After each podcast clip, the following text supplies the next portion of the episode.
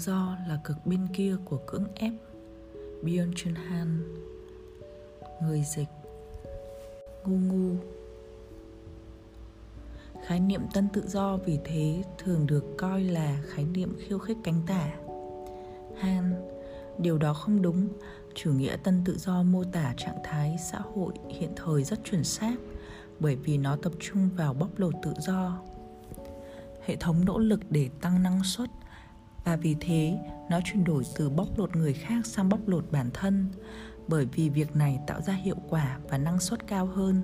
Tất cả đều diễn ra dưới vỏ bọc của tự do. Zep, lối phân tích của ông không làm yên lòng chút nào hết. Chúng ta bóc lột chính mình. Chúng ta không dám mạo hiểm gì cả. Trong cả tình yêu lẫn chính trị. Và chúng ta không muốn bị tổn thương hay làm tổn thương. Han tôi rất tiếc, nhưng đó là thực tế Zep vậy làm thế nào một cá nhân trong xã hội này có thể tìm thấy tự do? Liệu chúng ta có nên tận tâm hơn với các lý tưởng của mình? Han, hệ thống làm việc đó trở nên khó khăn. Chúng ta thậm chí không biết là mình muốn gì.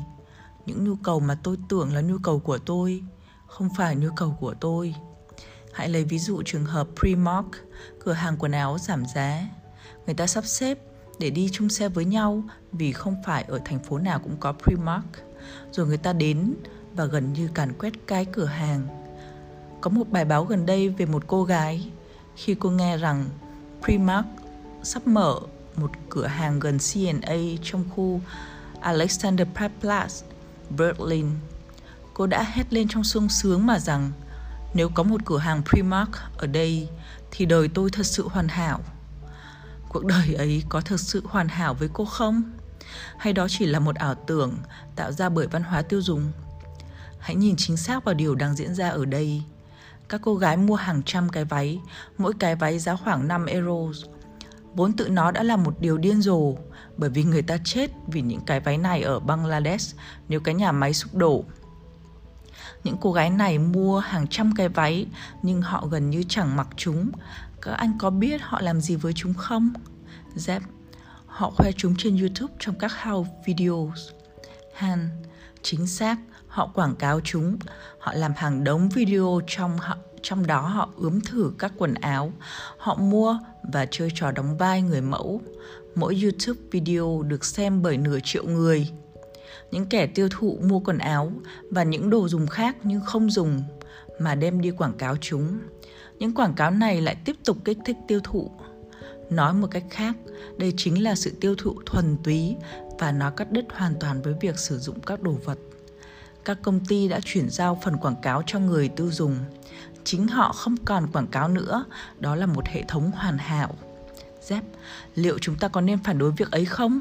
Han, tại sao tôi nên phản đối nếu Primark đến và làm cho cuộc đời tôi thành hoàn hảo? Jeff, tự do sẽ rất ngắn ngủi. Freedom will have been an episode Ông viết trong cuốn sách mới Psychopolitics như vậy. Tại sao? Han, tự do là cực bên kia của sự cưỡng ép. Nếu tiềm thức của anh coi sự cưỡng ép mà anh phải tuân thủ là tự do, thì đó chính là sự cáo chung của tự do. Đó là lý do tại sao chúng ta đang ở trong một cuộc khủng hoảng. Cuộc khủng hoảng tự do nằm ở chỗ chúng ta coi cưỡng ép là tự do. Vì thế không có một sự phản kháng nào khả dĩ cả nếu anh ép buộc tôi phải làm gì đó, thì tôi còn có thể chống lại lực ép từ bên ngoài này nhưng nếu không có một đối thủ nào đang thúc giục tôi phải làm gì, thì không thể có sự phản kháng đó là lý do tại sao tôi chọn lời đề từ cho cuốn sách của tôi là hãy bảo vệ tôi khỏi điều tôi muốn một câu nói được làm cho nổi tiếng bởi nghệ sĩ Jenny Hauser. Jeff, Vậy chúng ta cần phải bảo vệ chúng ta khỏi chính mình? Han nếu một hệ thống tấn công tự do của tôi, thế thì tôi phải kháng cự. Điều xảo quyệt ở đây là hệ thống ngày nay không hề tấn công tự do mà dùng nó làm công cụ. Ví dụ, khi có một cuộc điều tra dân số vào những năm 80 đã có những cuộc biểu tình, thậm chí có cả một văn phòng chính phủ bị đánh bom. Người ta đổ xuống đường bởi vì họ có một kẻ thù trong chính quyền muốn chiếm lấy thông tin của họ mà không được đồng ý. Ngày nay, chúng ta đang cung cấp thông tin về mình nhiều hơn bao giờ hết. Tại sao không có cuộc biểu tình nào? Vì so với thời trước, chúng ta đang cảm thấy tự do. Ở thời điểm đó, người ta cảm thấy tự do của họ bị tấn công và lấy bớt, đó là lý do họ đổ xuống đường. Ngày nay, chúng ta cảm thấy tự do và cung cấp dữ liệu cá nhân một cách tự nguyện. Zep, có lẽ vì smartphones có thể giúp chúng ta đi tới những nơi chúng ta muốn, chúng ta coi lợi ích lớn hơn là thiệt hại. Han, có thể, nhưng xét về cấu trúc, xã hội hiện nay không khác mấy so với thời phong kiến trung cổ. Chúng ta là các nông nô, các địa chủ phong kiến kỹ thuật số như Facebook trao cho chúng ta đất và nói hãy cày cấy nó và ngươi sẽ có nó miễn phí. Và chúng ta cày cấy như điên những thửa đất này. Vào cuối ngày, các địa chủ sẽ tới và lấy phần thu hoạch. Đây chính là một hình thức bóc lột giao tiếp. Chúng ta giao tiếp với nhau, và chúng ta cảm thấy tự do. Các địa chủ làm ra tiền từ sự giao tiếp này, và lực lượng an ninh thì giám sát nó.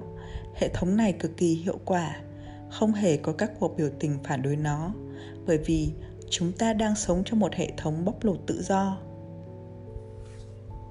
phỏng vấn Byung Chun Han, tiến sĩ ngu ngu dịch từ tiếng Anh.